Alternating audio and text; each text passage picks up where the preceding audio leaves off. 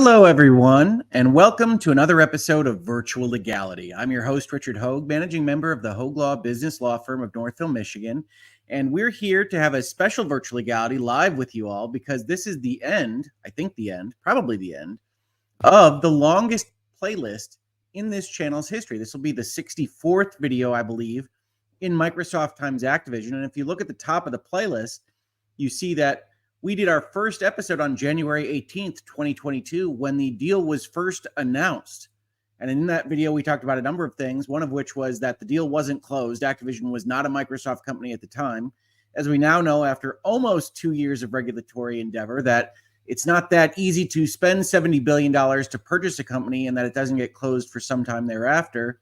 But now, today, we can talk about the fact that it did, in fact, close. As you thought, saw in the thumbnail, it closed on, ironically enough, Friday the 13th here in October 2023. So, more than 18 months after the deal was originally announced, it closed.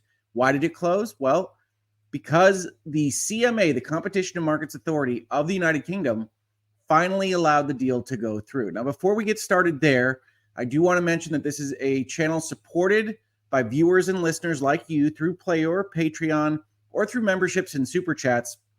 I include that here primarily to remind myself to keep track of those super chats and memberships as they come in on my chat. Since we've moved to this format and doing things a little bit differently later in the year here, I have to keep track of that a little bit more. So please bear with me. If you don't like this content, you don't have to be obligated to do any of those things other than maybe like, subscribe, tell YouTube that you're watching this. They love to hear that. The algorithm loves it. Otherwise, I'm here to talk to you about law and business and video games, which I know is very exciting to everybody. And that's what we're here to talk about. So let's see what the CMA put out on Friday morning. This document, very briefly entitled Anticipated Acquisition by Microsoft Corporation of Activision Blizzard, excluding Activision Blizzard's non EEA cloud streaming rights, is actually the document in which the CMA acknowledges that Microsoft's move to get rid of the Activision streaming rights to the Activision games for now and the next 15 years to Ubisoft is what allowed the CMA to approve of this deal. Now, you can value that as you desire there in terms of whether or not the CMA is being entirely forthcoming with the reasoning behind trying to block this deal and whether or not handing off streaming rights to Ubisoft actually solves any of the major concerns that any of these regulators have put forth. But if you say that they're telling the truth here, the reasoning behind it is that they say immediately prior to the merger, pursuant to a divestiture agreement between Activision and Ubisoft, Activision's global cloud streaming rights for current and future Activision PC and console games, including current and future Activision games released during the next 15 years, will be sold to Ubisoft. And that as a result of that, this may be expected to result in a substantial lessening of competition. Oh, the deal would be, apologies. Sometimes these documents go back on themselves a number of times and so when I try to transition like that, it doesn't work out so well. What this document will ultimately say is that that substantial lessening of competition, which the CMA found to be a problem in cloud gaming, is alleviated by giving those rights to Ubisoft, but weren't alleviated in the original version that Microsoft proposed, and that this document was after additional analysis and finding that they needed to change a few things in that deal. So the parties, that's Microsoft, offered undertakings in lieu of reference. So essentially, under, uh, agreements to remedy whatever p- problems the CMA or other regulators had without being ordered to do so for purposes of the act.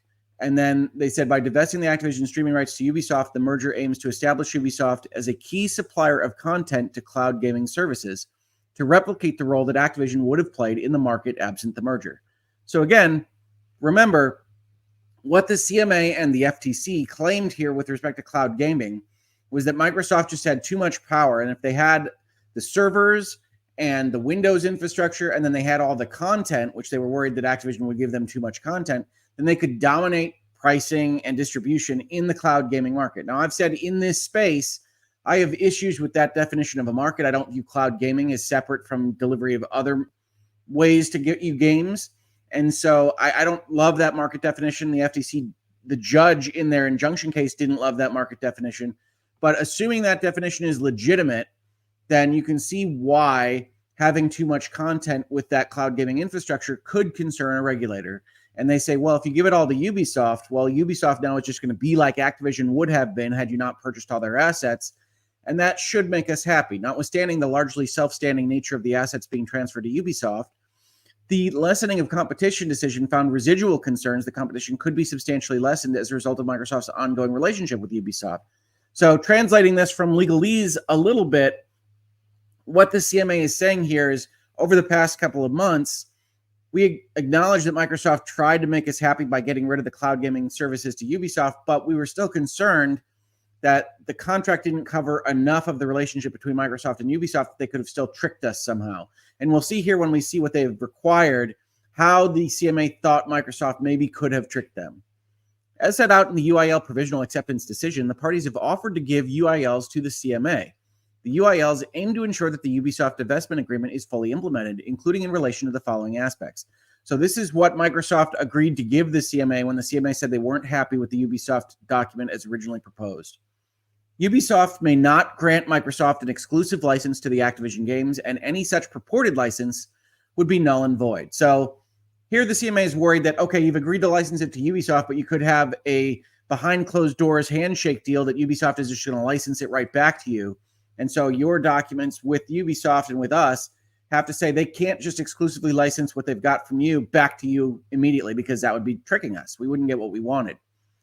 Next, they say Ubisoft may not offer Microsoft preferential pricing nor material preferential treatment with respect to the cloud streaming rights not made available to third parties. So, okay, we've said you can't give it right back to Microsoft. You also can't give them a sweetheart deal. So, this agreement has to be real, it can't be faked. And that makes sense, although these will both be things that I would consider to be under the good faith and fair dealing components of a contract. So if Ubisoft did these things or if Microsoft demanded that Ubisoft do these things, they could sue for breach and that kind of thing. So the CMA is concerned about this. They require Microsoft to essentially agree to not get it back on a sweetheart basis. Microsoft must offer the Activision games to Ubisoft at a price that is no higher than the wholesale price for digital download and retail sales of PC and console versions of the same content, meaning okay, so you have to make sure the deal is actually worth something to Ubisoft. You can't say, okay, yes, you can have our cloud streaming rights, but we're going to charge you 10 times as much as we charge anybody else, which means you're never going to use them because you can't make it worthwhile from a business perspective on Ubisoft Plus or otherwise. So CMA says you can't do that. You have to make sure the deal is priced at a, at a level that is wholesale to the rest of the market. Microsoft must provide Ubisoft with the Activision games in a standard executable format. You can't play tricks and put it in some kind of weird format that Ubisoft would have to decode and spend millions of dollars trying to figure out how to even operate. Microsoft will ensure that the quality, content, features, and performance of any Activision game delivered to Ubisoft will be materially similar to the non streaming version of the Activision game. Now, here's where we get into a little bit of tech questions, right? A cloud streaming version of Call of Duty is not going to be able to eliminate latency in the same way that a downloaded version of Call of Duty is. So you're never going to have perfect performance parity here. This is going to be primarily evaluated, I believe, on a kind of reasonable basis, right? You're not deliberately trying to hold back the cloud streaming version. It's just the nature of cloud streaming is going to have different impacts than just having it on your native console. Microsoft will not design PC versions of Activision games or any other versions which are or are planned to be available on multiple cloud streaming services to be solely optimized for its own cloud streaming service. So, if you haven't been following every step of this deal, you may not know that the European Union required Microsoft to effectively give streaming rights to all providers within the European Union at the same time that you had a right to, to play your downloaded version of Activision games. And so, one of the things that the Ubisoft deal actually does is it exempts from what cloud streaming rights are going to Ubisoft, anything in the EU, the economic area of Europe, uh, in order to allow Microsoft to meet its conditions within the European Union. So, since those games are going to be on multiple streaming services, Microsoft is not allowed to make a version that is solely optimized for Xbox cloud streaming. And again, that makes sense, but it's hard to believe that the deal with Ubisoft doesn't cover some of these things. Microsoft must port Activision games to non Windows OS following a request from Ubisoft. Ubisoft may also request that Microsoft perform technical modifications, including to ensure that the Activision games support emulators like Proton. So I think this is important to a number of PC players, especially because the Steam Deck, which is a very popular mobile platform, uses Proton as its operating system. Ubisoft can go and ask Microsoft to move something off of Windows and into either an emulator or a different OS like Linux. And so, because they have the right to do that, Microsoft would have to support it. Again, This goes back to the CMA kind of being worried that Microsoft was going to use Windows and cloud together to take control of overall markets within those sub markets. And whether or not you agree with the CMA that that's legitimate, that's what this kind of language is focused on. Ubisoft will compensate Microsoft for the Activision streaming rights through a one off payment and through a market based wholesale pricing mechanism, including an option that supports pricing based on usage. This will allow Ubisoft to license out the Activision streaming rights under any business model of its choosing, including buy to play, multi game subscription services, or any other model that may arise. And I saw a number of people react online to this language, and I do agree that it's a little bit ambiguous in a way that isn't what Ubisoft's getting. You have to remember that the baseline of the Ubisoft agreement is that they are getting cloud streaming rights. They don't get the rights to distribute all Activision games on a download basis. They're only getting the right to stream those through the cloud. And so when you see reference here to buy to play, it doesn't mean that Ubisoft is suddenly going to have the right to sell Call of Duty into the market on any console of its choice. It means that within the cloud streaming environment, they can do it through an Xbox Game Pass or Ubisoft Plus. They can sell it by game, like you saw with like Google Stadia or some other uh, platform processes, or any other model that may arise is just legal language designed to say, hey, we don't know what businesses will come up with in the next 10, 15, 20 years. So Ubisoft has the right to distribute the cloud streaming rights however it sees fit, however it makes the most money for Ubisoft. Microsoft also agrees to provide technical support. That makes sense. And unfortunately for the parties, the proposed undertakings enable the CMA to monitor and enforce the parties' compliance with the proposed undertakings. This includes allowing for the appointment of a monitoring trustee to oversee the parties' compliance with the proposed undertakings, if required by the CMA. Now, I say unfortunately because this is the kind of logistics bureaucracy cost that Microsoft probably would have preferred to avoid having a third party looking over its shoulder on everything it does internally on these things. And it's unclear whether the CMA will actually require this. It says if required by the CMA, but by agreeing to do this, that does put another body potentially within what is already going to be a difficult merger, right? We're talking about thousands and thousands of people with certain redundant capabilities across Microsoft and Activision combined. But one of the things we're going to talk about as part of this video is that the getting a merger done part of the process in terms of legalities and sending a check or an electronic transfer is in some ways the easy part of trying to put these companies together. Because now that the companies are together there's going to be a lot of decision making about what this is going to be looking like organizationally. Who's going to stay and who's going to not? You're going to see certain layoffs certainly because there are a number of back office uh, provisions from both Microsoft and Activision that are going to be doubled up.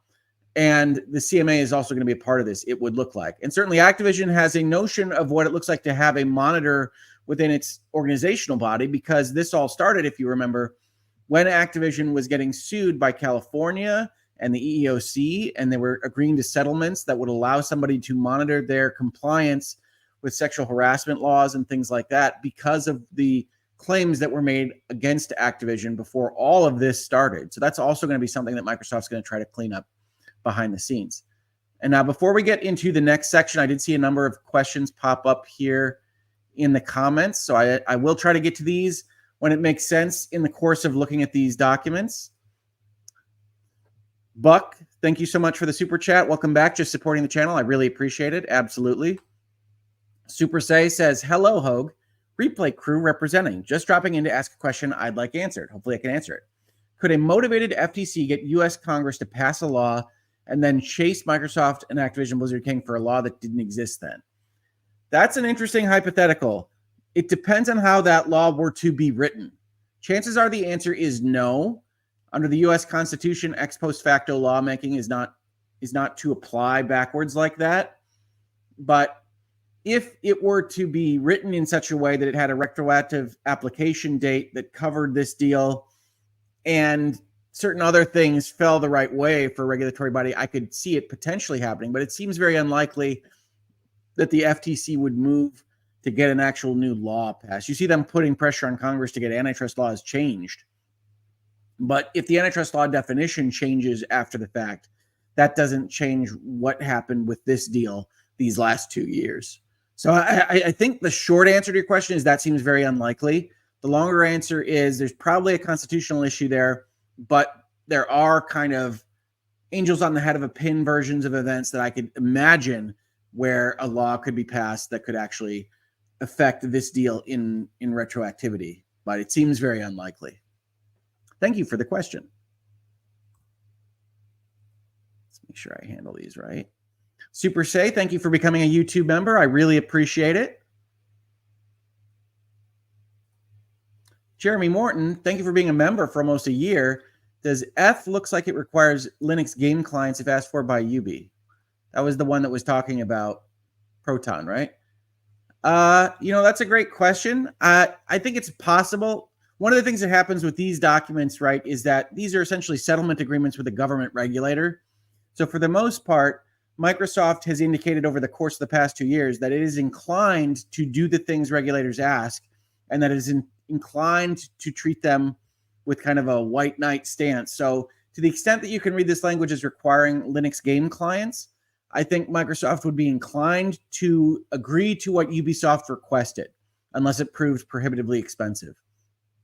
So, does it require it? I think you could potentially say it doesn't, but Microsoft would be disinclined to do that, I think, reading what they have done so far as part of this process. So, hopefully, that helps answer some of these questions. One of the reasons that I wanted to do this live is because I can't guess at everything that people might be interested to know about these things.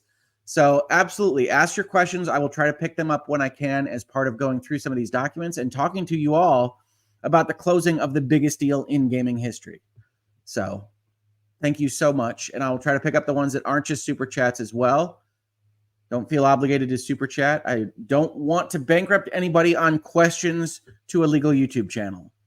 All right. Now, in terms of the consultation, there were public comments here, and a number of people raised these. And I want to talk about these a little bit as well. So, this is where the CMA is talking about when they offered these proposed undertakings, people were allowed to comment on them. For the reasons set out in the consultation, the CMA's preliminary review is that the UILs would resolve the potential lessening of competition. So they're going to allow this deal. But in response to the consultation, one third party submitted that the UILs, the undertakings, only refer to Ubisoft paying an ongoing wholesale price for the Activision streaming rights and not in addition, a one off payment for what it is acquiring. So they'd have to pay royalties, but not a one off payment to start with to get those rights. Was this party's concern? That is, in fact, not the case.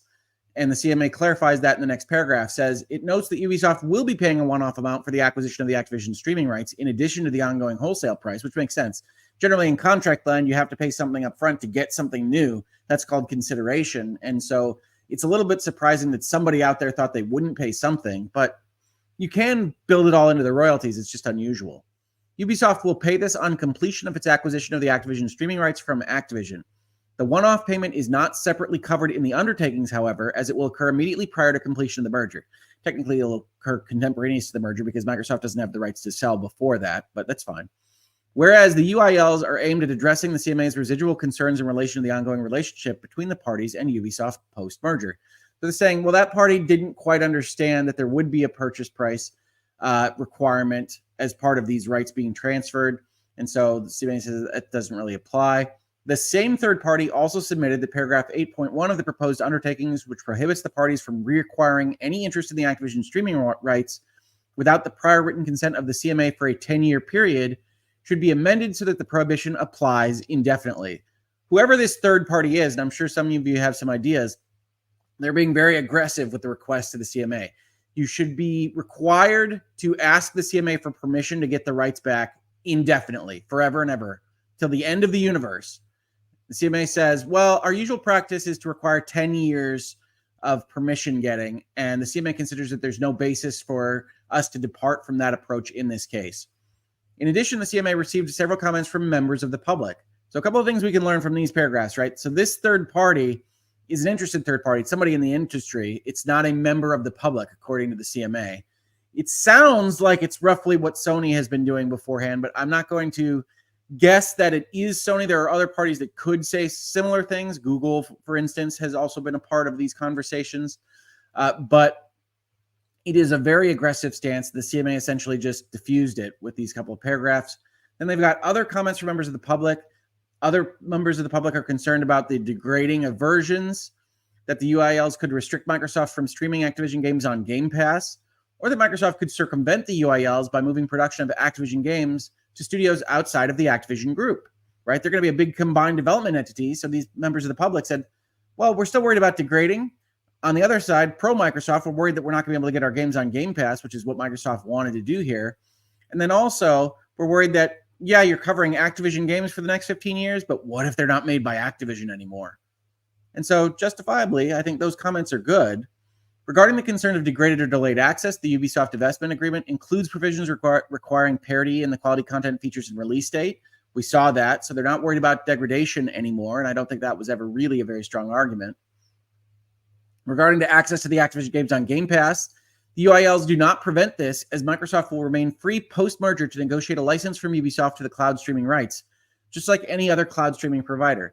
Now, in honesty, this is another area where I think we've seen this throughout this whole process, but the CMA seems to be getting a little bit confused as to what Game Pass is and what a multi game subscription service is, as opposed to a cloud streaming service. I understand that a lot of these are delivered in packages and together. But Microsoft is allowed to put their games on Game Pass because that isn't cloud streaming in and of itself. Now, what this paragraph may be intended to answer is can Microsoft have that little cloud button on Activision games in Game Pass? And the answer is yes, because they can license the rights back from Ubisoft. But in terms of just getting a game on Game Pass with some kind of blocked cloud button, Microsoft will have the right to do that, period. They're making the games, they're going to be spending the money making the games. They can put those on Game Pass as part of this deal, regardless of what Ubisoft has in Cloudland. Regarding possible circumvention of the UILs by the release of future Activision content via other studios, the CMA considers that this is already addressed by the definition of Activision games in the UILs. In particular, Activision games are defined by reference to whether they are developed in whole or in part by any of the Activision studios or based in full or in substantial part on intellectual property rights in any Activision developed games that were previously commercially released by the Activision studios. So let's take Call of Duty as an example here. And this is one area where people might be a little bit upset that this definition is actually broader than they might have thought, right? So, in an effort to prevent Microsoft from getting around the streaming rights going to Ubisoft, one thing that might happen here is that Microsoft is going to be a little bit disinclined to develop Activision IPs with their other developers within the Xbox family. So, if you thought, okay, well, Call of Duty is great, but maybe we could let 343 make some Call of Duty stuff. Maybe we could let some of the Activision developers make Transformers games or go back to what they were doing before. That is less likely to happen with this provision in place than it would have been otherwise because everything that uses Call of Duty or uses something that Activision owns, Spyro, Crash Bandicoot, whatever you want to think of in place of Activision games here, even if it were developed by the Coalition or it was developed by another Xbox studio, is going to be counted as Activision games to which Ubisoft gets those cloud rights.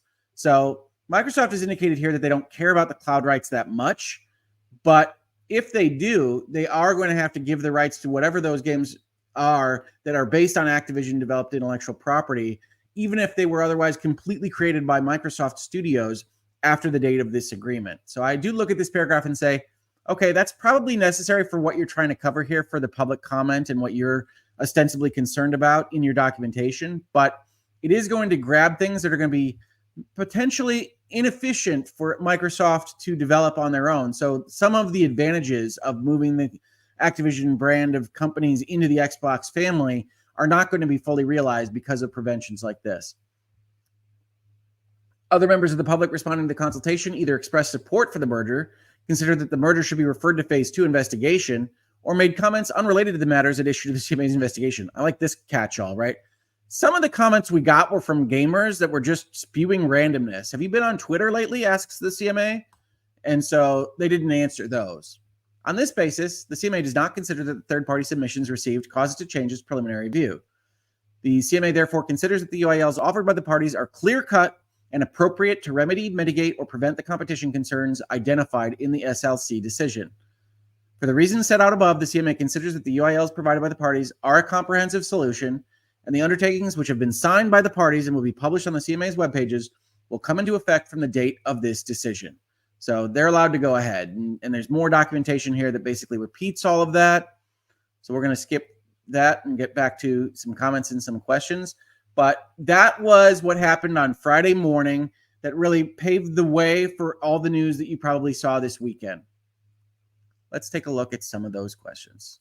First of all, Midnight Dreary gifted a Hoeg Law membership, and I'm very glad that I can highlight those now in this space. Thank you so much, Midnight Dreary. All of that is super helpful to keeping this channel going and keeping these conversations going. And I love having these conversations with all of you.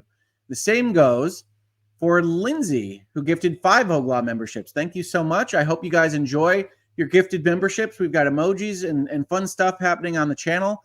I think we're likely to do some members only streams at some point in the future, whether you're supporting us directly through YouTube through a membership or through Patreon or Player. But I have to coordinate some of that and get some of those ducks in a row. So give me some time there. But if you do like this content, we will be having more of it in the near future. Catherine Frazier, you must be relieved to be at the end of the negotiation phase. Thank you for keeping on top of this. I am relieved. I, honestly, I'm proud of this playlist. I, I, I wanted to say that to you all. I'm hopeful that these 60 plus videos will be one of the more comprehensive looks in real time as things change of one of the biggest deals in a major industry's history. So I'm hopeful that this will stand the test of time for that purpose. And I see people still going and referring back to older videos in this playlist as all this goes along. So I'm really proud of this and thank you so much. I am happy that this is getting close to the end. I do wish that the regulators hadn't done some of the things that they've done in this process, as you've probably heard in many of my videos. But I'm glad that this is coming to an end. I have no doubt that Microsoft and its attorneys are even more glad than I am. God Emperor Sofa King says that sure sounds like Sony in some of the complaints that we were looking at here in this document. And I, agree that it, it sounds a lot like some of the arguments they made. I just don't think we can assume it's Sony because other parties have made similar arguments. Sony's been very aggressive on this, so I understand why people are coming to that conclusion. I just caution conclusions on that kind of thing in this space. Michael Mooney says, Can you see any way Xbox could be excluded from offering its games on its streaming services? Well, I mean, yes, Ubisoft doesn't have to license it back to Microsoft. So if Ubisoft just decided that it was going to ask for too much from Microsoft or demand other restrictions in a contract with Microsoft that Microsoft just couldn't agree to, then Xbox wouldn't have the right to use cloud streaming on the Activision games that it's losing. Um, so, yes, is there a way that Xbox can be excluded? Yes, it's going to take a, a deal between the parties. Now, candidly, I suspect that Microsoft has already kind of talked to Ubisoft about what that transaction might look like coming back, but things can change over the course of time. So, yeah, don't assume that Xbox will get those rights, but I think it's likely that they will. And God Emperor Sofa King has become a YouTube member. Thank you so much, God Emperor Sofa King. I really appreciate it. And all of the support that all of you have given throughout this entire process. It's obviously been a very weird year for me here in virtual legality. It's been a weird year for Microsoft and Activision. And it's good to come to the end of one of these giant playlists, I think.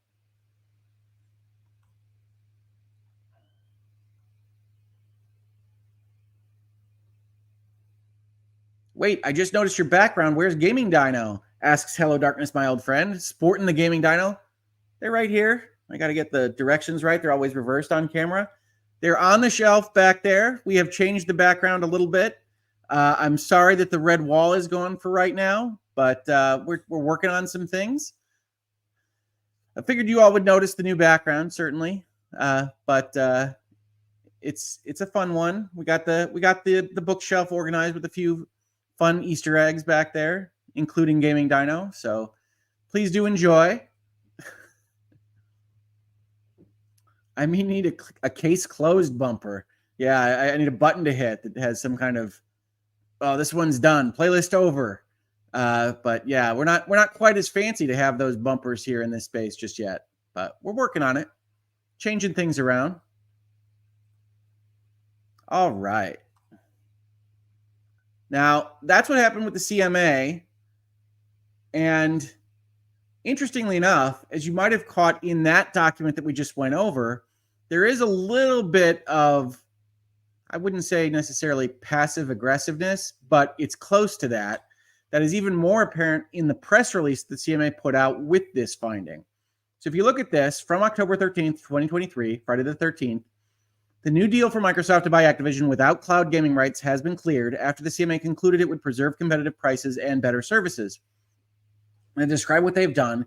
And then Sarah Cardell, chief executive of the CMA, said the CMA is resolute in its determination to prevent mergers that harm competition and deliver bad outcomes for consumers and businesses. We take our decisions free from political influence and we won't be swayed by corporate lobbying. So, as part of this, as you can see in the playlist, Microsoft and the CMA wound up having a pretty significant war of words when the CMA originally moved to block this deal. And part of that was because the CMA originally set up their argument against Microsoft on the basis of math that was incorrect for whether or not Microsoft would keep Call of Duty primarily, but Activision games in general, off of other consoles and keep them as exclusive to Microsoft. And Microsoft pointed out that math was wrong. They agreed that the math was wrong, and then they moved their entire argument to cloud gaming and prohibited the deal on a basis that really wasn't briefed fully in the documentation that the CMA had used before that point. And so Microsoft said essentially that the CMA is not playing fair on this, and the CMA has clearly been upset by the politicking around this deal and, and what's happened in the interim. So there's a lot of quotes here that are this is Microsoft's fault. We are the only competition agency globally to have delivered the outcome to move cloud streaming to Ubisoft. And that is, in fact, the case. The United Kingdom is the lone regulator to find an issue here and then to require Microsoft to divest the cloud streaming rights to another company, even though the European Union found that they were okay with having Microsoft just agree to give cloud streaming rights to all the cloud streaming providers as part of the sale of a game. But businesses and their advisors say the CMA should be in, in no doubt that the tactics employed by Microsoft are no way to engage with the CMA. Now, that's interesting from the outside looking in because Microsoft has only ever presented itself as kind of a white knight trying to agree with regulators as much as possible. You saw them agree to do things like have a neutrality towards labor unions in order to get the CWA on their side and to diffuse some of the comments that were being made about the labor situation at Activision. You saw them make similar attempts to make the FTC happy as well as the CMA. But the CMA is sitting here in this quote and saying essentially that Microsoft didn't do what they were supposed to do as part of the negotiation process in phase one and phase two. Microsoft had the chance to restructure during our initial investigation, but instead continued to insist on a package of measures that we told them simply wouldn't work. Dragging out proceedings in this way only wastes time and money. So it's the CMA's position that Microsoft came to the table during phase one and phase two and basically didn't agree to do any of the things the CMA required, including potentially getting rid of its cloud streaming rights to Ubisoft or someone else and that Microsoft only agreed on that after the phase two decision decided that they would prohibit the deal. Now, Microsoft didn't go through the entire appeals process because of the timing in which all this happened with the CMA. So it's unclear exactly what happened behind the scenes. We didn't have discovery, we didn't have testimony on these things. But even though I'm in favor of the deal, and even though I don't think the CMA had the strongest argument here, I can't imagine a world in which Microsoft, also feeling like the CMA doesn't have the strongest argument here, really didn't come to the table during the phase one and phase two negotiations and believe that they had to make significant concessions. So that could have been what happened behind the scenes, but we can't know that. The CMA is claiming that, and CMA is not a trustworthy provider of information on this particular point. We see it in their documentation, we see it in these quotes. They are trying to defend their existence and themselves politically, and we'll see why in just another minute as well. Martin Coleman, chair of the independent panel who reviewed the original Microsoft deal, said cloud gaming is an important new way for gamers to access games, and this deal could could have seriously undermined its potential development. We rejected a solution put to us by the parties, which would have left Microsoft with too much control. We now have a new transaction in which the cloud distribution of Activision games, old and new, is taken away from Microsoft and put into the hands of Ubisoft, an independent party who is committed to widening access to the games. That's better for competition, better for consumers, and better for economic growth. I think there's a lot of question as to whether or not this is useful. Having a third party involved in, in divesting certain of the rights is actually beneficial to gamers and consumers and the industry on the whole. But that's a reasonable minds can differ kind of argument, and economics will differ on those questions as well. That's the CMA, but I wanted to highlight those quotes because you get the impression that however you feel about Microsoft, however you feel about these companies consolidating or the industry, this is a regulator that is a bit prickly on these points, right? Even in the face of agreeing to this deal, they spend their press release issuing quotes that say Microsoft was a bad actor here, right? Telling other regulators that you have to watch out for Microsoft effectively. And Microsoft can't love that, But I think in some respects, the CMA by by crying wolf on this so much and having quotes like this is part of their press release might be losing some of their own cachet as a policing regulator in the world order on these tech questions. So we'll see how that looks long term. And I promised you that I would mention why they're a little bit prickly. And this is from Post Up SOG on Twitter. Post Up is an Xbox fan, but has been, done a great job of kind of highlighting a number of these articles as they come out and and putting forth some of the details here. This is from an article in the Telegraph that I was able to find, but that I don't have rights to because I'm not paying for a Telegraph subscription. Post Up puts forth what the news was. Sarah Cardell, who you just saw give the quotes in that press release, said there is no reason to dilute planned new powers to regulate big tech companies. And all of this comes down to in the UK, we saw that their process does not mirror the United States in one important way, which is that there isn't a clear line to appeal a CMA decision, that the, the competition tribunal does not actually have full rights to reverse the CMA and actually is kind of hand tied a little bit by how the statute reads in the United Kingdom right now. And so there is some talk in the United Kingdom to say, hey, look, we don't want regulators to just make complete executive decisions as to how the law reads. We want the courts to have a say in that process. And so maybe there should be an appeals process that looks a little bit more like what happens in the United States. And the CMA, as you would expect, says, no, no, we don't need that kind of oversight, right? Mr. Sunak is said to be spearheading a drive to let companies such as Microsoft smother the watchdog in red tape. This is editorializing from the article. Under the original proposals, the government wants to launch a new division, the Digital Markets Unit, which would give the CMA the power to fine companies such as Google and Facebook billions for breaking the watchdog's rules. However, the Mail on Sunday reported earlier this month that Downing Street, the, the prime minister, wants to introduce new appeal powers against CMA rulings in the upcoming Digital Markets Competition and Consumers Bill. Moves to let big companies tie up the CMA in costly and time consuming legal appeals are said to follow a big tech lobby campaign to water down the new law. And again, this is one of those areas where reasonable minds can differ as to you see this particular editorial or editorializing in this news article suggesting that anything to lower the ability of the CMA to do these kinds of things is at the behest of big tech and is watering down their powers. But if you follow this deal, you can certainly see that there is value potentially in having the right to appeal on an objective basis under the statutory rules, whatever a regulator might find against you. We've seen in real time for the past almost two years that regulators are sometimes motivated by things other than the strictest reading of a statute. And so I am, again, a lawyer in the business sphere. I do antitrust uh, compliance and I've done mergers and acquisitions for a long, long time. So you can take my tilt as anybody else's, but I'm certainly inclined to believe that a more objective, appeals based, court based mechanism with respect to regulatory bodies is useful in general for smoothness of economic transactions. Now, you can disagree with me just as easily as you can disagree with the CMA or Microsoft or anyone else.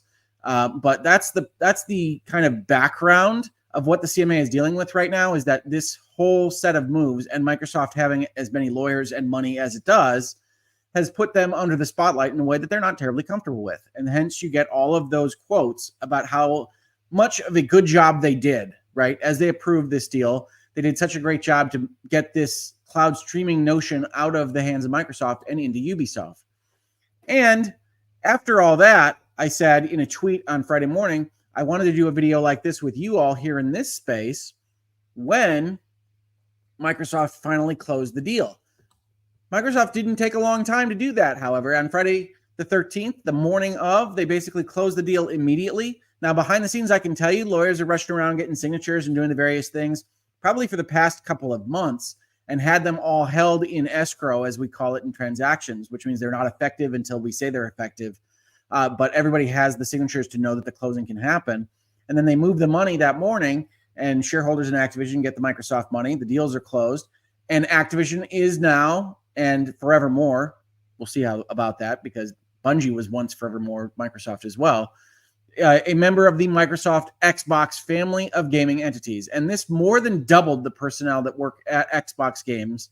And so we will see in the future how that actually falls out. I said in the Bitcast this past weekend, if you don't watch the Bitcast on Season Gaming, I'm there every Sunday, that one of the interesting questions here is whether Phil Spencer is the guy that leads Microsoft into the future. He's certainly the guy that led the acquisitions, but very often in my line of work, you see a CEO for the small company you see a CEO for the growth company, and you see a CEO for the giant company. And there's an open question as to whether or not Phil Spencer will be that guy for Xbox with this now double in size set of developers. And honestly, I'm not even sure it's a one person job at this level of breadth uh, at Xbox. So, so we'll see. But Microsoft bought Activision.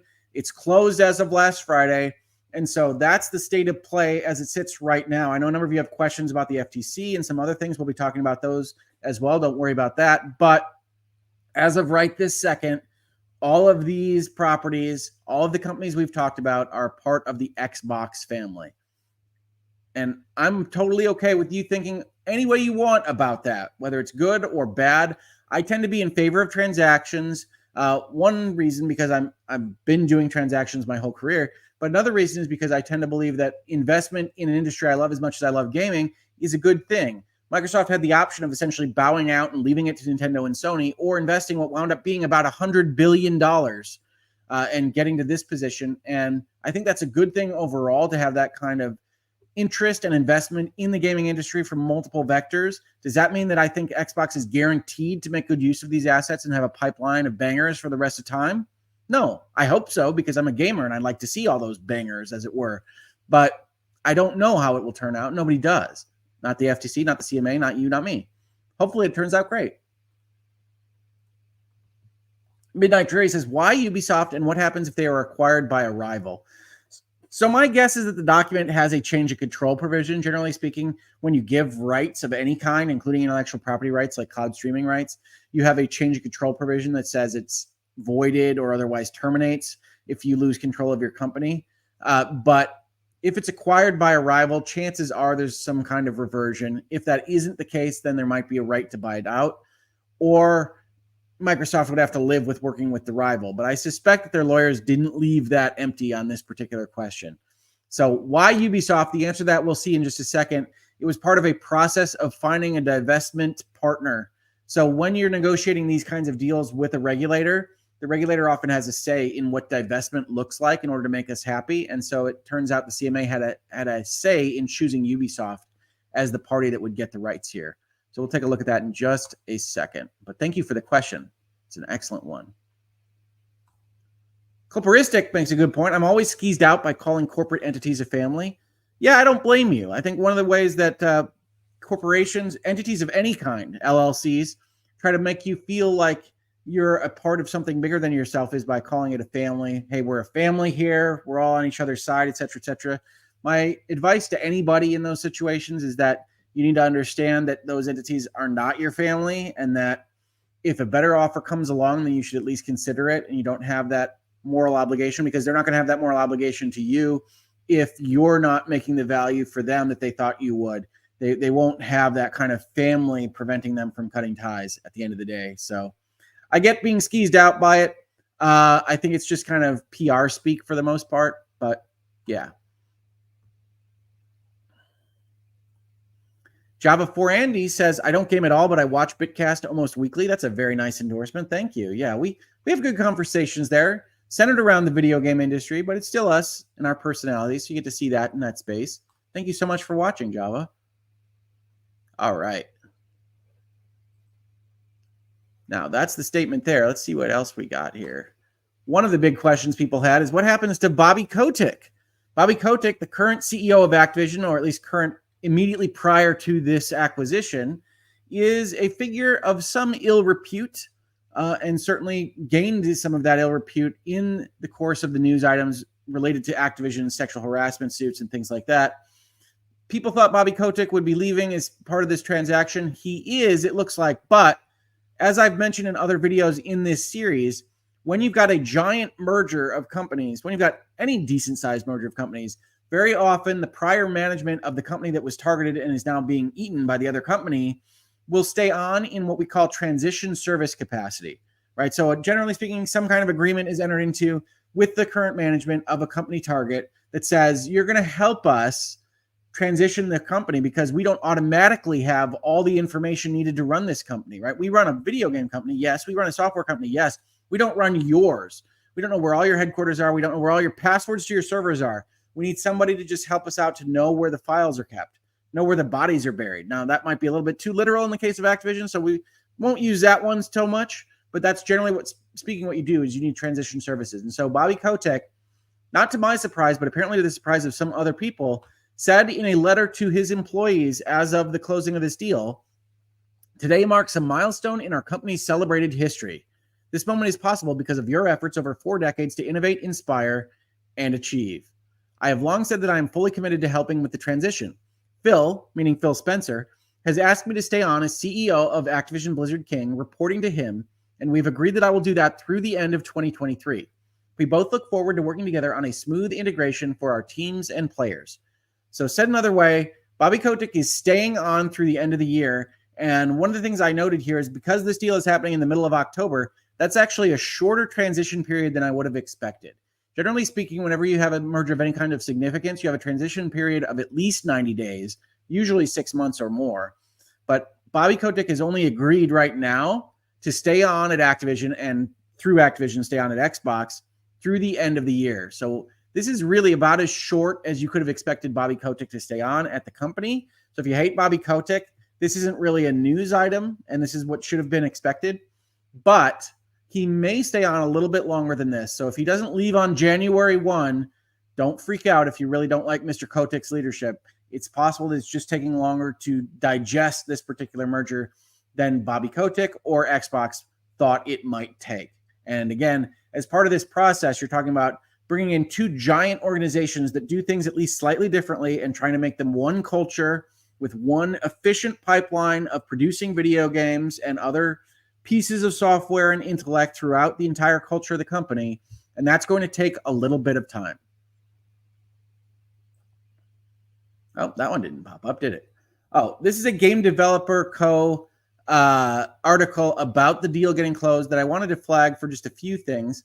Says the deal has been completed almost two years after it was announced, with Microsoft seeing off multiple regulatory challenges from the Federal Trade Commission and Competition Markets Authority along the way. Those regulators, which operate in the US and UK respectively, said the deal would harm competition in the game industry by allowing Microsoft to make franchises like Call of Duty exclusive to Xbox platforms. Kind of. The CMA also believed the deal would enable Microsoft to quickly dominate the nascent cloud gaming market.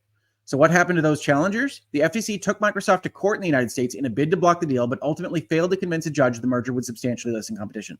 So, let's talk about that right now. The Federal Trade Commission is still an open question mark for Microsoft. But one thing that we've said in this playlist, and many of you probably already know, but a lot of folks outside this virtual legality environment don't know, is that unlike the UK and, and the European Union, which approve deals, right? You can't even buy the company unless it's approved in those jurisdictions. The United States doesn't approve deals, it only seeks to block them. So the FTC failed in their attempt to block. They went and asked for an injunction from a federal court. Federal court said, no, you didn't make your case. Federal Trade Commission can still move forward with its own regulatory process and determine even after closing that there is something that should be unwound, right? We've seen the FTC do that a little bit with Facebook purchases. We see them doing some of that right now with other aspects of antitrust law. But the FTC could determine later on that this deal is something that violates United States antitrust law and that Microsoft would be forced to unwind Activision. Now, once the combination has been made, it becomes even harder for the FTC to win their case because a court is less likely to try to unwind things that are inextricably interlinked. So, this whole process that we're talking about right now of Xbox digesting Activision and how difficult it is, that's going to result in effectively irreversible changes to Activision and Xbox.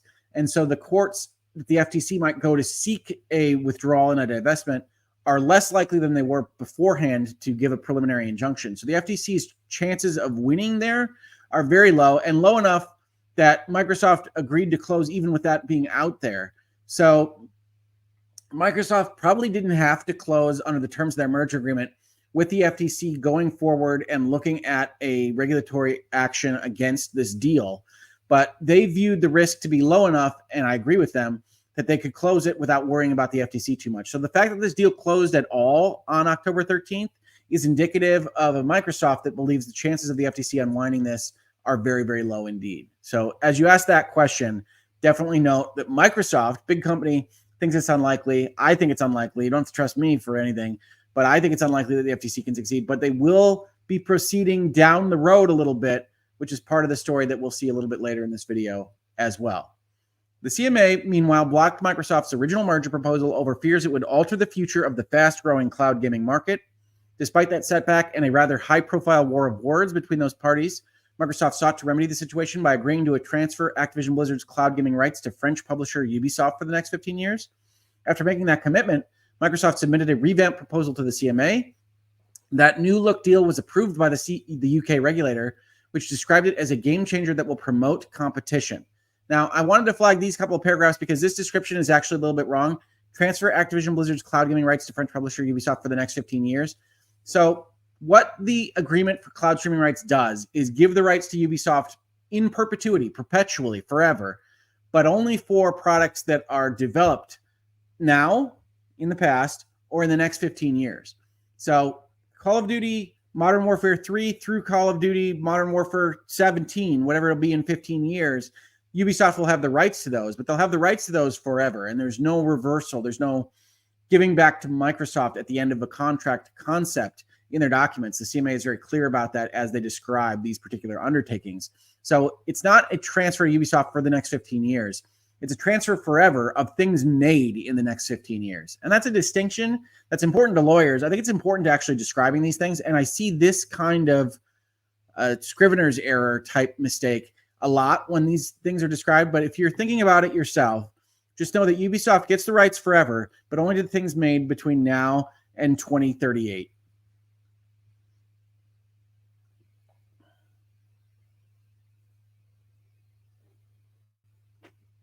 The Verge and Tom Warren did an article about this Ubisoft transaction, which I thought was interesting. If you live in a country that's part of the European Economic Area, which includes EU countries and also Iceland, Liechtenstein, and Norway, then you'll get a free license to stream via any cloud gaming ser- streaming service of your choice, all current and future Activision Blizzard PC and console games that you have purchased. If you're outside the EEA, then it's up to Ubisoft which services get cloud streaming rights for Activision Blizzard games, including licensing those back to Microsoft to include in Xbox Cloud Gaming. In theory, Ubisoft could deny Microsoft a license for future Activision Blizzard games, but in reality, that's extremely unlikely to happen. Microsoft will need to pay a wholesale arrangement fee to license Activision Blizzard games for its cloud services. It's also legally possible for Ubisoft to offer Activision Blizzard games exclusively on certain cloud providers, but again, very unlikely. I say unlikely because, unlike secret deals in the games industry for ex- exclusivity or to keep games off Xbox Game Pass, everyone knows Ubisoft is controlling the rights here, and the company would face a backlash if it attempted to deny or block games from certain cloud services. Maybe. Again, I think on all of these things, the money is going to matter, right? What what does the math say? Ubisoft is going to follow the math on these things and if some cloud provider is trying to seriously undercut what Ubisoft can abide by, Ubisoft isn't going to give to that cloud provider. Why Ubisoft? A number of companies wanted the cloud gaming rights for Activision Blizzard games and had essentially pitched the competition to Markets Authority in the UK. The interview like process meant the CMA picked out the companies that would work best with its concerns over cloud gaming, and then it was up to Microsoft to ultimately decide on which company to restructure its deal with. So you can see the CMA was looking, as we saw in their document, for somebody that would operate somewhat equivalent to how Activision would have operated on its own. And so they made sure that the streaming rights stayed with Ubisoft. Now, in my per- personal opinion, I think that overlooks some of the synergies and value of bringing the cloud streaming rights together into a bigger company like Xbox. And by just saying the way that the world worked with Activision out there is superior is just kind of a fait accompli. It's assertion without evidence, in my opinion. But that's what the CMA decided to do. Activision Blizzard games will also be made available on a variety of cloud gaming services thanks to deals Microsoft struck to appease EU regulators. That includes NVIDIA, Boosteroid, Nware, uh, Ubitus, and EE. Microsoft has also signed deals with Nintendo and Sony for Call of Duty and made a commitment to Valve to keep Call of Duty on its Steam store. So, yes, if you are a Call of Duty player, you should see Call of Duty basically anywhere you want to play it. Uh, as for the rest of the UB, uh, uh, the rest of the Activision games, where they appear in terms of cloud streaming is an open question. I think we can expect them on Game Pass in the near term, but not immediately. As we see from Xbox Game Pass's own tweet, today we can now begin the work of bringing ABK's iconic and groundbreaking games to Game Pass. We can't wait to share more details in the coming months. It's going to be a process, it's going to take a little bit of time for that to happen. So, in answer to the question of when you can expect to see some of these things on Game Pass, the answer is I would expect something like Q1 or Q2 of next year uh, in order to get those games on Game Pass. And that period might only be an announcement of the games coming to Game Pass. It's going to take a little while to figure out exactly how they want to present these. They probably want most of these properties to get their own time in the sun, so there might be a kind of delayed on ramp on the Game Pass. But then I think you'll see almost all of them in that space. Will you see King games? I don't. I don't think so. But hey, we'll see. And then here is a Reuters uh, article with a big old highlight thing in the way here. So sorry about that. Uh, says pressing on says U.S. antitrust enforcer, that's the FTC to you and me, says they're pressing on with fight against Microsoft Activision deal. So this is what a lot of folks have been talking about. Not anything about judge barring Trump from targeting prosecutors. Thank you, Reuters. Nailed it.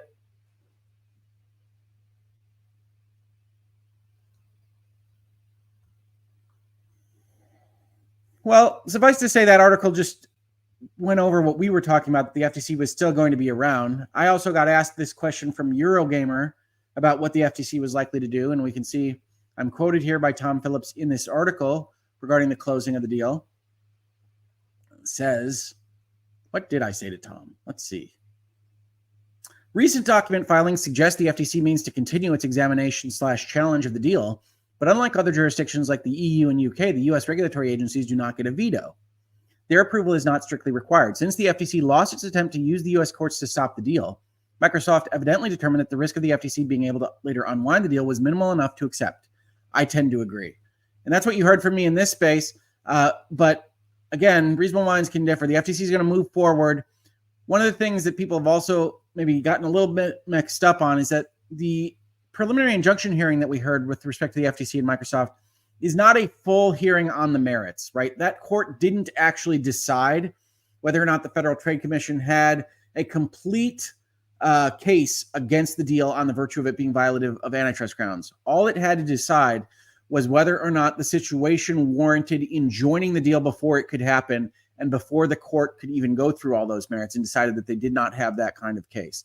Now, the reason that's important is because one, because the court didn't reach the merits, the FTC can still go on their own regulatory path and try to talk to their own administrative judge about potentially saying the deal is violative of antitrust, then using that administrative action to get another court to give them the right to unwind this transaction, but also because that's probably the, the, the best chance that the FTC had right? In that particular context, the court has to assume certain aspects of the FTC's case as being true and proven when they actually have to prove it with evidence in any other context. So, what we're looking at is a situation in which the FTC is a little bit dragging its heels, being a little bit prickly on its own to go against this deal, and is unlikely to succeed in the long term.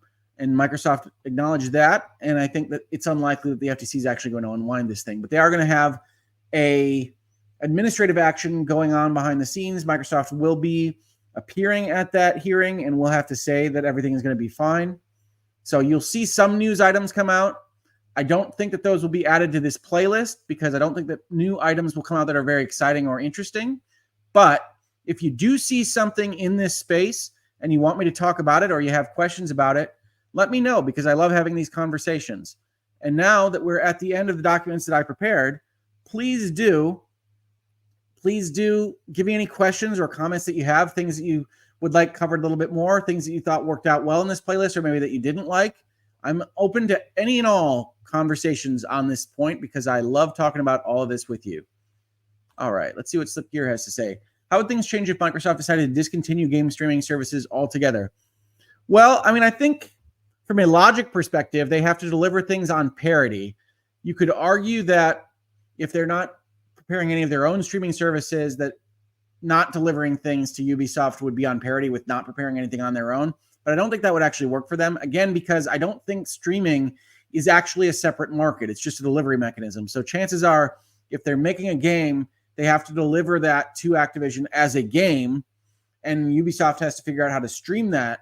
But uh, outside of Microsoft actually taking a step to hurt it in some way, I don't think their discontinuing of game streaming actually affects what they owe Ubisoft. So hopefully that's an answer to your question. It's it's basically Microsoft could try to be really aggressive on what that contract actually says using definitions and whatnot, but they have not demonstrated that they are likely to do that. Chris Gomez says Ms. Khan, speaking of Lina Khan, the head of the Federal Trade Commission, was appointed to specifically go win a big tech case. I personally feel laws should be changed through Congress, but many regulations change laws by just pushing the envelope. Oh, I mean, I think we've seen the FTC try to advocate for interpretations of these Sherman Antitrust Act and the Clayton Act that are not in correspondence to how those acts were passed or how they've been interpreted now for 100 years. And so I agree that if Congress wants to have some of the effects that the FTC seemingly wants them to have, Congress should move to change the laws. But the FTC seems to be advocating for certain positions that I don't think are warranted. And we'll see whether or not they finally win one of these court cases that would change antitrust laws and its interpretation. Hey, Kurt, welcome to the chat. Question Why is Hoeg Hoeg? You know, I don't know. I just try to keep on keeping on, man. That leads to Hoeg being Hoeg. Big Pod says, Hoeg, I'm quite happy. Uh, Activision Blizzard King is Microsoft. It might actually get closer back to better days. I think a lot of people like change in this particular instance because Activision was getting a little stagnant. They'd moved all their companies to making primarily Call of Duty, and they had all those complaints from California and the EEOC, and new management seems like it would be a better outcome. I can't promise that change will be good here, but I am also enthusiastic and hopeful that change will result in a lot of those old intellectual properties coming back and Microsoft being a good competitor to PlayStation. RJH00 says Hoeg, it makes sense for Bobby to stay for a short while, but it's still interesting that he's getting kicked out on January 1st and not April 1st, which Microsoft could have chosen to do. Well, I don't think he's getting kicked out. It, certainly from the way that Bobby framed it in his letter, and you can take that with a grain of salt as you will as well.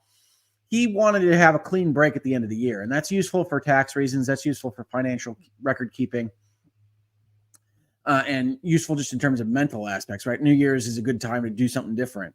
So it doesn't surprise me that he would say, okay, I'm willing to do it to the end of the year. Remember, when this deal was supposed to have gotten done by was uh, what was it, uh, July 18th. And so that would have been a six month kind of window. I suspect Phil asked him in the middle of this sequence. He said, I'll stay till the end of 2023. And now that's not that long. So that's why I'm telling folks even though he says that in the letter, that's what's been agreed to kind of as a handshake deal. It wouldn't surprise me if transition services actually went further than that. So I don't think he's getting kicked out. I think he's trying to set his own parameters. Remember, he's going to be a very rich man as soon as the money clears and hits from the stock that he owned in Activision, not to mention what he's going to get from retiring as CEO. So he's he's looking forward to the next phase of his life anyway.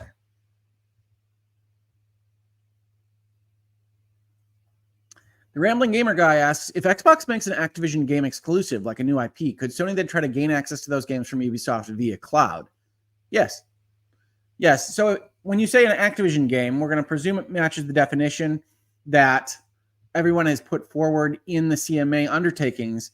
That includes current Activision titles, like if they made a Crash Bandicoot game or a Spyro game or a Call of Duty game, made it exclusive to Xbox, then they have to give the cloud streaming rights to Ubisoft. Ubisoft could absolutely negotiate with Sony to have it included on PlayStation Plus Cloud, right? But they couldn't.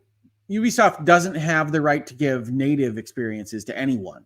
So even when you see buy to play, that's just talking about buy to play for cloud access, uh, not buy to play as we would think of for download access. So yes, they can go around the horn through cloud, but they won't necessarily have native access to anything that Xbox makes through the Activision game side of things. Mrs. Hoeg Law is asking a question to Gamer Ducko. Did it have something to do with a D20? Don't know what this is about, but sometimes you just go through the chat and you find random comments, like my wife asking about D20s. Hmm. Bad as a Hog says this entire deal was just for Candy Crush. Also, Activision and especially Blizzard's constant and egregious anti consumer practices will start to affect the Xbox brand now. I mean, I think the hope is that whatever negative patina Activision and Blizzard had over the course of the past few years can be cleansed under new management. But that doesn't always work. And you might be right that essentially it'll go the opposite way. So we'll see. I'm hopeful because I'm a gamer that this deal winds up with great games and better outcomes for the people that make those games within the Xbox family. I can't guarantee that, but I'm hopeful about it because that's what I would like as a gamer to support. So we'll see. As for Candy Crush, yes, certainly King was an important part of this deal. Microsoft wants to be involved in mobile. There's a lot of money to be made in mobile. King was definitely a driver of this deal. We said that very early on in the playlist. You can go back and check the receipts there. Toxic Cat says, I'm all for wanting better regulations, but the way Lina Khan and Elizabeth Warren is going at it makes the entire agency look corrupt. I don't know about corrupt. I think they look politically motivated, which maybe is what you mean by corrupt and maybe what some people mean by corrupt. Uh, I think if you go back to the playlist, you can hear me talk about what a politically motivated regulator might do, and you'll you see the FTC and the CMA acting in that way as politically motivated. Um, I do agree that if you want changes to the antitrust regulations and you want changes to the way the antitrust laws are interpreted, you have to go change those laws. You can't just have a regulator say the laws mean this now. That's not an effective way to run the government. So I hear what you're saying. I'm just a little bit less inclined to use the word corrupt specifically. RJH00 says people can't imagine things could get much worse over at Activision Blizzard King, so they're willing to give Microsoft a chance. I think that's right. I think in a different world in which Activision wasn't going through the lawsuits that they were facing, there would be even more kind of pushback for Microsoft taking them on. But I think any change is good change is kind of a, a, notion that is I've seen floated around with respect to Activision. I don't agree with it that entirely. There are still ways that could be worse, but I don't think it's likely. So I think this is probably overall going to be a good thing for the people that work at Activision, and I'm very hopeful for them. Mr. Valdez says, when do you expect a big Xbox showcase with Activision games and new Game Pass editions? I suspect in the early June era. I think they'll do an E3 showcase. We saw it this year with Xbox and Bethesda, and then a Starfield Direct. It wouldn't surprise me if they had some big new Activision game on the horizon that got its own Direct, uh, and we moved on from there. But we'll see.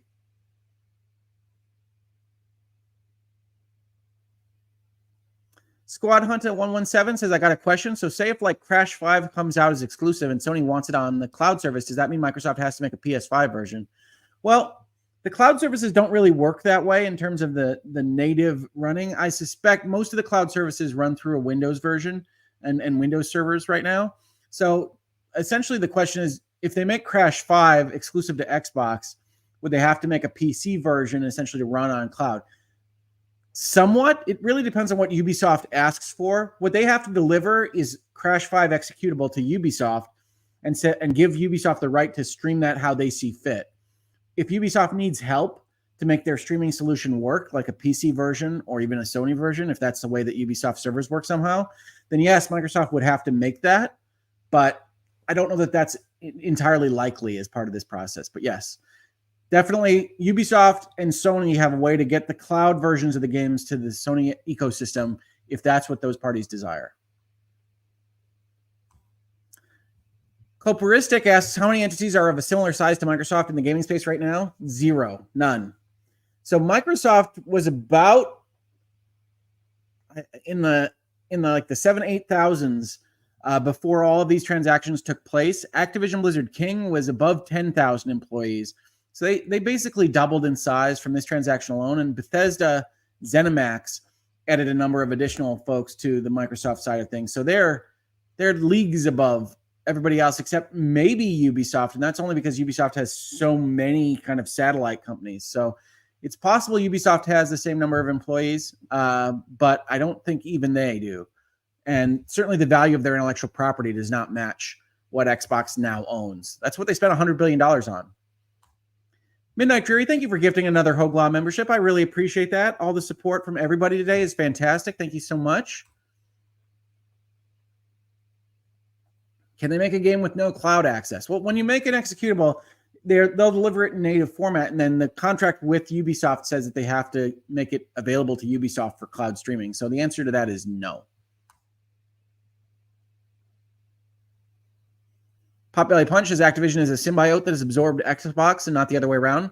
Certainly, Activision Gaming is bigger than Xbox Gaming, but whether you want to call it a merger of equals or not, it is the case that Microsoft and Xbox is in control. They're the ones that are going to run management. And so, ideally, the culture of Xbox would be more uh, uh, pre- prevalent than the culture of Activision, at least as described in those lawsuits. But we shall see. It'll, the proof will be in the pudding, but it will take a little bit of time.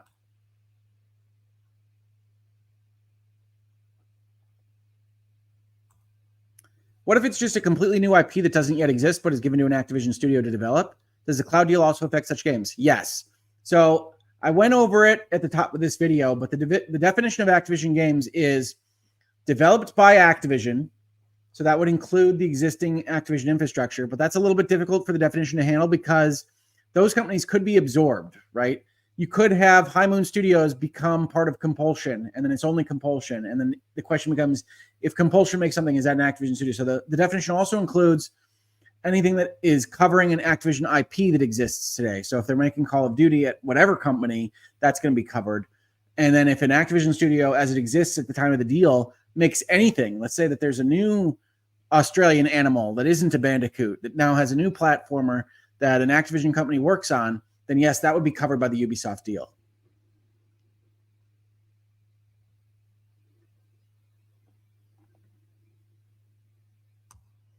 Chris asks, I'm curious if there will be movement from the Supreme Court of the United States to ban administrative courts. That would be a massive hit to how processes run now, especially at the Internal Revenue Service. Yes, so we saw the Axon case, which I covered as part of this playlist, come out in this last Supreme Court opinion term. And that did say that the administrative courts might be in violation of the Constitution for reasons of violating due process and things like that. And if you don't know what we're talking about here, you can look earlier in the playlist, but suffice to say, the Federal Trade Commission has a process that they can go and seek a judge within their own court system, the administrative court system of the FTC, to rule on whether or not the deal that they're looking at is a violation of the antitrust laws. And then once they get that ruling back, they can appeal it to themselves if they don't like the outcome decide that that judge was wrong, and then the companies in question with respect to the deal only have the out the, the outlet of going and asking for an appeal from the federal court system. And the federal courts before now have not been able to look at that entire process until the FTC or the IRS was complete with their administrative court hearing. And it was challenged this most recent term to say that's not fair. They, they could take forever, and they do take forever to do that. And this deal is held up. It hurts everybody economically. And we have a right to not have these things blocked without some kind of recourse in the court system. And so the Supreme Court agreed with them and said, yes, you can go and appeal that even before that administrative process is done. But that was giving them permission to do that. We're still one step away from that actually being done and found to be a violation of the Constitution. So, yes, I think there might be a push to say the administrative court process is violative of the Constitution, and that would have major ramifications across kind of the statutory infrastructure of a lot of administrative court systems in the United States, but that hasn't happened yet. Toxic Cat asks the important questions What about Skylanders? Is it possible for that to come back in 2023? I would love to see Skylanders come back. I think most anything is possible, but I think in terms of qualifying it, I would say it's not super likely. I would like to see Skylanders back. I think you're looking at a couple years because you're talking about manufacturing as well as making a video game in the case of Toys to Life. Same with Guitar Hero. I think that would take a little bit longer than just releasing a new product. The Rambling Gamer Guy asks Do you think Microsoft will handle integration slower due to the pending FTC case? In the slim chance that they would have to divest. If anything, I would say it's the opposite, right? We talked about the fact that the courts are disinclined to make people divest when it's really difficult to do so, when things are already kind of inextricably intertwined. Microsoft has a strong incentive to get as entwined as possible as fast as possible because the FTC is continuing to punch on these various things. Now, they can't be super obvious about that, and they can't have emails saying we need to get this done fast. But if you if you watch football at all, it's a little bit like a kind of questionable decision happening with a penalty, and then the team running up to the line of scrimmage and getting a playoff really quickly so it can't be unwound. Microsoft is kind of in that mode. So rather than going slower, they will move at a good clip, I would say, a faster clip than they might otherwise without the FTC breathing down their necks. Hello, Darkness, my old friend, with another five Hoeg Law memberships. Thank you so much. I really, really appreciate it. I think that's Error Prawn 3 says political motivation is worse, presumably, than corruption. With corruption, it's usually easy to understand. It is all about money. Getting people's fee- fees involved seems to be way too random based on this. I mean, I think I think both are problematic I am not going to tell you that there can't be reasonably minded people and and good intentioned people that are politically motivated on these things. That is almost that is almost worse in certain cases because if somebody's righteous in their feelings and think they're defending people and are legitimate about that, that that's harder to argue against and it's more likely that you have kind of perversions of the use of power. So I get concerned about political motivation just as much as corruption, but it's a little bit harder to make that argument in certain spaces. Vintage Willow, thank you so much for the for the Hoeg Law memberships. I really appreciate the gifting, and it's good to see you here. I know you came late, but I really appreciate it. Thank you so much. Big Pod says, Hoeg Law, as far as I know, Microsoft uses bespoke servers that essentially are server versions of the Xbox. I think that's right. But remember, we're talking about what Ubisoft does. I don't know how Ubisoft Plus works. I don't really know how PlayStation Plus works. Now, I know they purchased OnLive way back in the day, but that could be uh, completely changed by now in terms of the technological infrastructure. So I don't know what kind of product or version Microsoft would actually have to deliver to make Ubisoft happy. So Microsoft knows how to deliver their own cloud servers, but I don't know what Ubisoft is going to require. And I don't think the CMA did. That's why there's provisions in there that says you have to give what Ubisoft requests, essentially. Statistical Bet says, Thank you for making important news interesting. I really hope so. I love doing this. I love having these conversations. I love talking with you all. I'm not a gamer, but big mergers have knock on effects and you make these topics much more clear to me. I really appreciate that statistical bet. I really hope I do. Uh, even if they made a Sony version that don't they don't have to sell it on the Sony platform, and Sony couldn't distribute it without Microsoft permission as a native version, I'd imagine. Yeah, we're not talking about native versions. We're talking about cloud versions. Native versions, Microsoft can deliver how it wants to. It's controlling all of that. We're only talking about cloud streaming, and you can see how closely it, it, they, they feel in people's minds is why I think that it's really not a very legitimate separate market. We're talking about delivery of the same kinds of products, and that's confusing even as we discuss it right now. So I don't think it's a separate market. I think in the long term, Microsoft would have won that in like a court setting, but the CMA kind of put a roadblock up and they weren't sure they were going to win at the, the competition tribunal level. So they moved forward with the Ubisoft deal. Would it even be financially worthwhile for Ubisoft to have a cloud option for PlayStation 5? I don't know, Pluto Boy. I really don't. That's that's behind the scenes kind of mathematics there, and it depends on what Sony would charge for Ubisoft to have their own version up versus what they would give to Ubisoft for putting it on through the PlayStation Plus, right? So there's all these business negotiations that happen behind the scenes. The CMA's position, again, if you want to give them the full benefit of the doubt, is that that's the way the free market and economics is supposed to work, right? We don't know what we don't know about how that would look long term. We just want to make sure there's a big player that's evaluating those things for itself, and that competition, that evaluation of pricing and profit will result in a good outcome for gamers. I don't tend to think that the separation of these rights actually is terribly useful to gamers, but that's the CMA's position.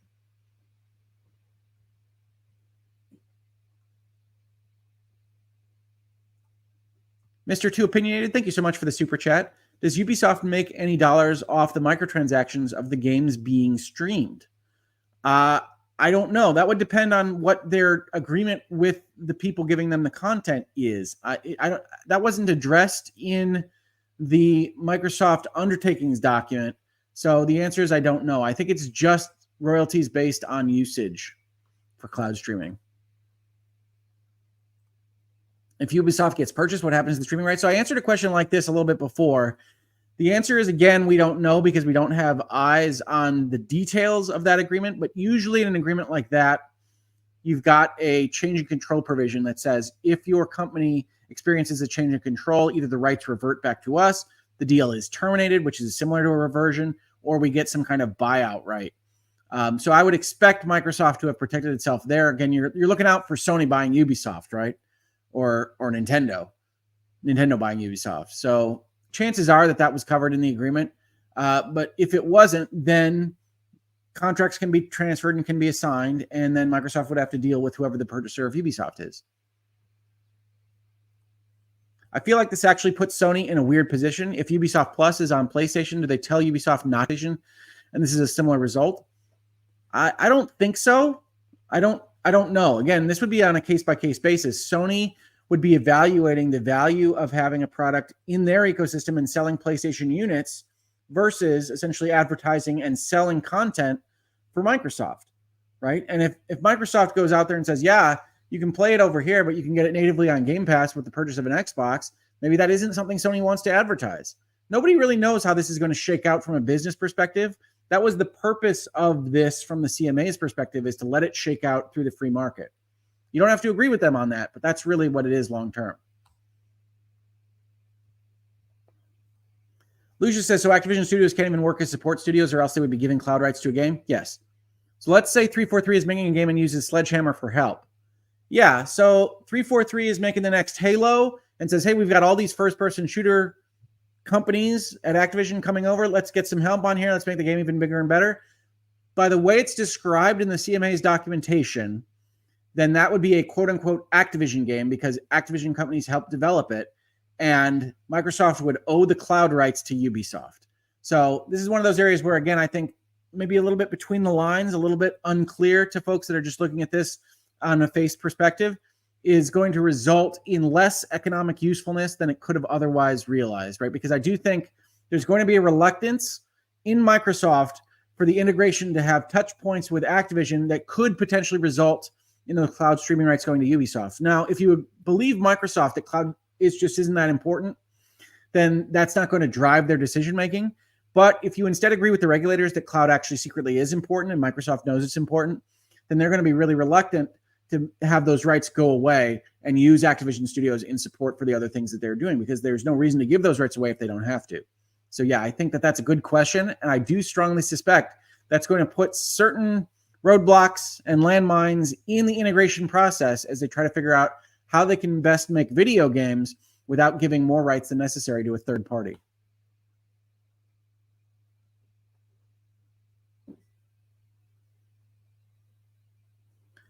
Does Ubisoft have the rights to all territories or just the UK? They have the rights to everywhere except the European Union. And that's because of the European Union agreements that Microsoft made. Does this mean Microsoft has to pay Ubisoft to put their own games in xCloud? Yes. They do. And they can't get a better deal than anybody else. Toxic Cat says, Hoeg, I personally see this crusade against big tech as a political stunt more than someone who cares about consumers. She even had an essay paper on Amazon she wrote a long time ago. She absolutely did. Um, and that's probably why she got the job, in all honesty. Uh, and I'm not going to tell you you're wrong to see it as more political than oriented towards helping consumers. You remember in the hearing with Microsoft, the judge reminding the FTC's counsel to argue for consumers and not just for Sony. And that can happen. One of the things I say early in this playlist and in the Epic versus Apple playlist is that antitrust laws are confusing laws for a lot of people, including judges and lawyers, because violating the antitrust laws is supposed to protect consumers, but it's very easy to kind of get co opted by a competitor in an industry who says whatever deal that they didn't enter into is bad. But protecting competitors is going to hurt competition in the long run more than in helping the consumers. And the consumer welfare standard has been the American standard for as long as I've been a lawyer and longer than I've been alive. So yes, I think it is a crusade. I think the FTC has lost a lot of cases on this. I think that the Amazon case is a questionable one. If you've seen that described in the news, I'm not going to be covering that in this space because, quite frankly, I don't have the appetite for a big long playlist about antitrust law with Amazon after we just completed this one with respect to Microsoft. But there are question marks with respect to that Amazon uh, lawsuit, and I'm not sure that that's a winner for the FTC either.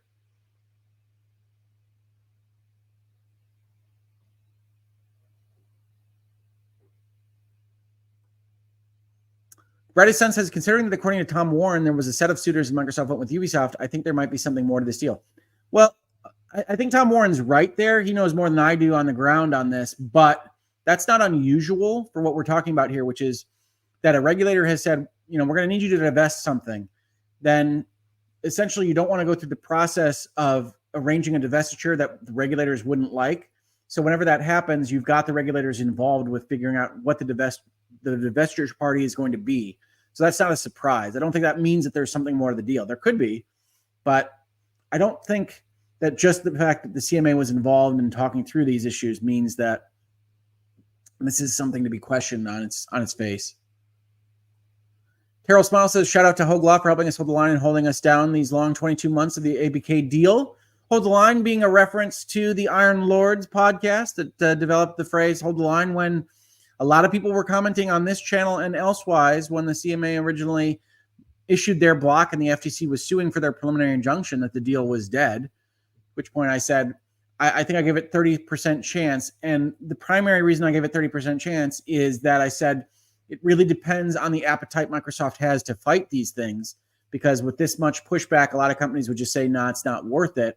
What you saw in the intervening months since then is that Microsoft clearly had a, lo- a large appetite for fighting these things and going through this entire process. And you can see why that appetite was necessary because it took so many months and untold amounts of legal bills, right? There are lawyers upon lawyers that have been fighting these fights in hearings and in discovery and looking through documentation and advising them And I can't even tell you how high their legal bills are on this. Now, it's nothing compared to $70 billion, but it's a lot of money, period.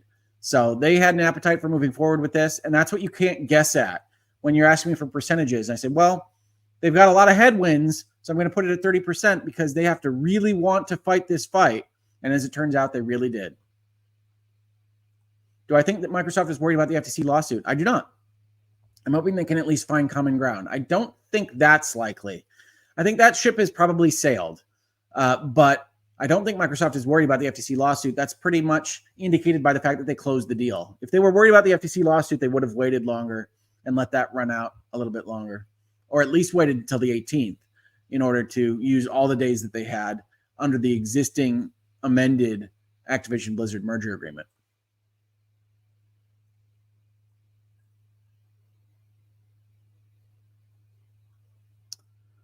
Top Shot, thank you so much for the super chat. What's stopping Microsoft from including Ubisoft Plus into Game Pass as a discount for giving them cloud streaming rights similar to EA Play? Um, nothing is stopping them from including Ubisoft like they include EA Play. They have to make sure that the math works from the outside because they're not allowed to give sweetheart deals to each other. The thing that the CMA was concerned with was that this contract looks fine, but they might agree to discounts that make it not worth what they think it's worth. And so Microsoft can include Ubisoft Plus on Game Pass and do a deal like they did with EA Play, but they have to make sure that it looks like a what we would call an arm's length third party transaction, fair on its face.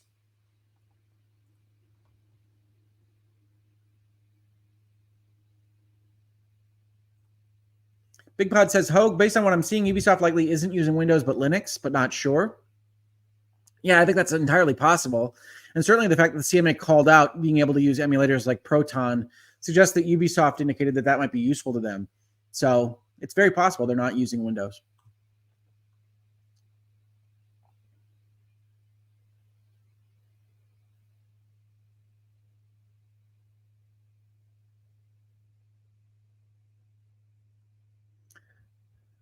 Rambling Gamer Guy asks, Hoeg, if you had to give an analysis of the impact of this deal, would you compare it to something like Disney landing Fox? I'd argue this is more important than Disney landing Fox, honestly. Disney already had a major foothold in media creation in the United States, and getting Fox was really more kind of an ancillary support structure for them uh, and getting content for their Disney Plus offering, which may or not wind up looking the same in a year from now. That's that's really one of the things that they're trying to figure out how to deal with at Disney. So I think this is probably more important. I think Xbox was looking at being pretty much last place for a long time and spending this money to acquire a company like Activision Blizzard King, however you feel about it, right? Some people think it's unfair that they can spend this money and kind of jump back into competition with Nintendo and, and Sony on that front. I tend to like it because I think that competition and big gorillas fighting over our, our consumer dollars is good.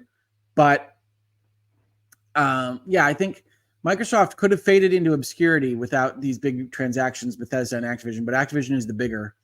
And my hope is that you see a Microsoft that's more able to impact the mobile space with King and the live service space with with Blizzard and Activision to some extent, and actually has real fights for our attention and our dollars between Sony and Microsoft. I do tend to think Sony has become a little complacent because of Microsoft's Xbox One generation and I would love to see some, more fight in all parties, really.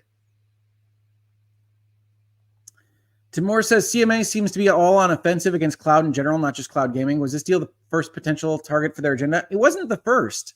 Uh, the CMA and the EU had made many noises about cloud server infrastructure being monopolized and being a concern for enterprise over the past year or two.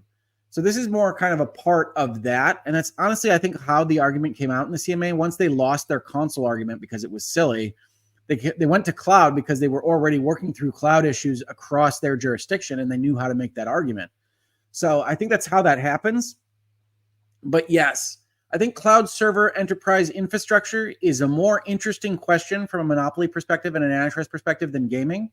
I think you can argue all sorts of things about server access and withholding things from from enterprise competitors that really are not impacted by who has Call of Duty. Caldweeb says, What I want is for them to slow down and integrate all the technology and teams they've acquired. Xbox has no reason to be the bastion of quality and quantity across all supported platforms now. No reason not to be. Yeah. I, I think that's right. I, I think if you've got legitimate concerns about what Xbox has right now, it's that their pipeline hasn't really kind of coalesced, even with the companies they have, and now they're doubling in size.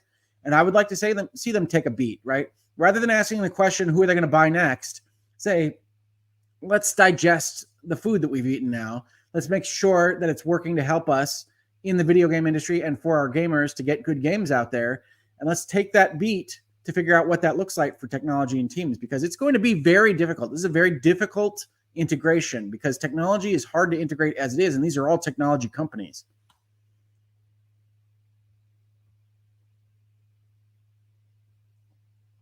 Easander 11 is bringing the truth Hoeg is hoping the deal will result in something a little more exciting than The Last of Us 2 remasters from under the Sony umbrella. Yes, I am. And I'm not going to sit here and tell you that I think Xbox has anything remotely close to the level of exclusives that Sony does. That's really how Sony has made its hay over the past generation or two. But the fact that Naughty Dog has basically been making remasters now for the entire generation is, I think, a shame. And I think if Xbox can go and get some of that cinematic adventure money, can go get more consumer attention, that Sony is going to have to stop resting on its laurels at some point, and that's going to be good for all of us.